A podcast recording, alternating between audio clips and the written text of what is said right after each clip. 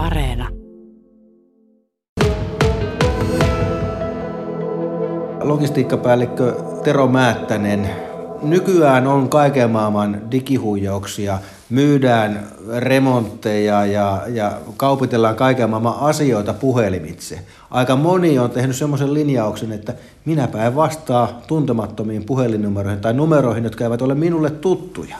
Kuinka usein teidän kuskit törmää siihen, että ensin soittaa ovikelloa ja yrittää soittaa ihmiselle perään, että täällä olisi paketti eikä kukaan vastaa?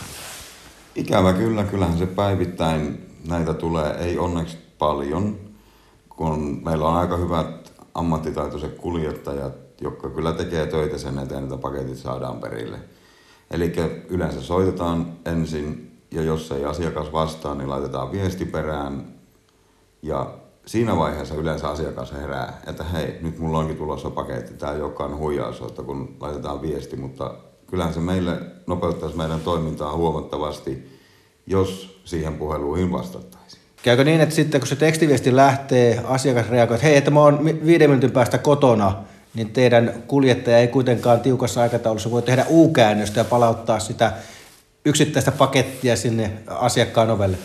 No kyllähän ne yleensä jaetaan kortteliryhmittäin paketteja, että ei se välttämättä siinä viidessä minuutissa ole kauaksi vielä kerinyt, mutta sanotaanko, että tunti on jo, ollaan kaukana, mutta kyllä, jos asiakas on lähikaupassa käymässä ja soittaa sen jälkeen, niin eiköhän ne saa ne treffit tehtyä siihen kaupan pihallekin. Jos nyt sitten ihan heti se asiakas ei reagoi, kun teidän kuljettaja on siellä oven takana käynyt, soittanut ovikelloa, soittanut puhelun, siihen ei vastata, tekstiviesti lähtee. Jos ei nyt ihan heti reagoi, niin mitä sille paketille tapahtuu sen jälkeen, jos asiakas ei reagoi? No se palautuu tänne meidän terminaaliin ja sen jälkeen toimeksiantajan asiakaspalvelu rupeaa kontaktoimaan asiakasta, että teille on saapunut lähetys, että miten haluatte toimita. Ja niitä säilytetään minimissään seitsemän vuorokautta täällä meillä, jonka jälkeen ne lähtee palautumaan, jos ei asiakasta saada missään vaiheessa kontaktoitua. Kuinka usein käy sillä tavalla, että se paketti lähteekin takaisin? Kyllä, niitä sanotaanko, että noin 15 prosenttia jakamattomista, mikä onneksi meillä on aika vähän se jakamattomien osuus, niin palautuu mutta sitten on huomattu semmoinenkin ilmiö, että niitä aikama, sen minimissään seitsemän vuorokautta täällä säilytetään. Ja sitten kun niille tehdään joka päivä tietyt skannaukset, ne on täällä meillä varastoinnissa, ja jos asiakas sovelluksen kautta seuraa, niin se tietää kyllä, että se on täällä varastoinnissa.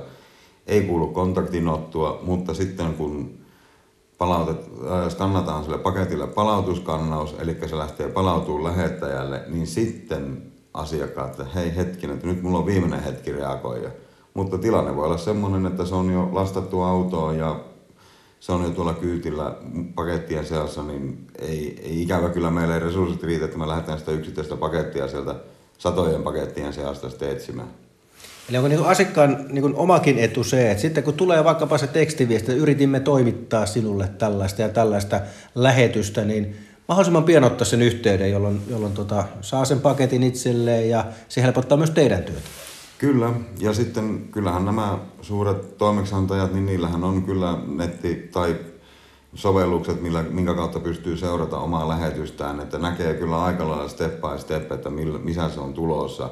Niin jos näkee, että paketti on lähtenyt aamulla kuljetukseen, niin 95 prosentin varmuudella puhelin soi jossain vaiheessa, jos et ole kotona, että paketti olisi tulossa, niin silloin kun vastaisi, niin saataisiin heti nämä, ja varsinkin nyt kun joulu tulee, lahjoja varmasti on paljon tilattu, niin siinä voi tulla surupusero, jos aatoaattona ei saajakaan sitä pakettia toimitettu. Onko sillä tavalla, että yksi tärkeä asia, kun sitä tilausta tekee, että siellä on se oikea voimassa oleva puhelinnumero, jolloin tämä yhteydenotto toimeksiantajalta tai teiltä on mahdollinen? Kyllä, ja sehän ei paketti, paketin leipelissähän ei ole puhelinnumeroa. Että jos sitä moni pelkää, että se on niin sanotusti yleisesti näkyvillä se numero, sitä puhelinnumeroa ei ole paketissa, vaan se näkyy sillä kuljettajan skannerissa sitten vasta se puhelinnumero, eikä siinä leipelissä.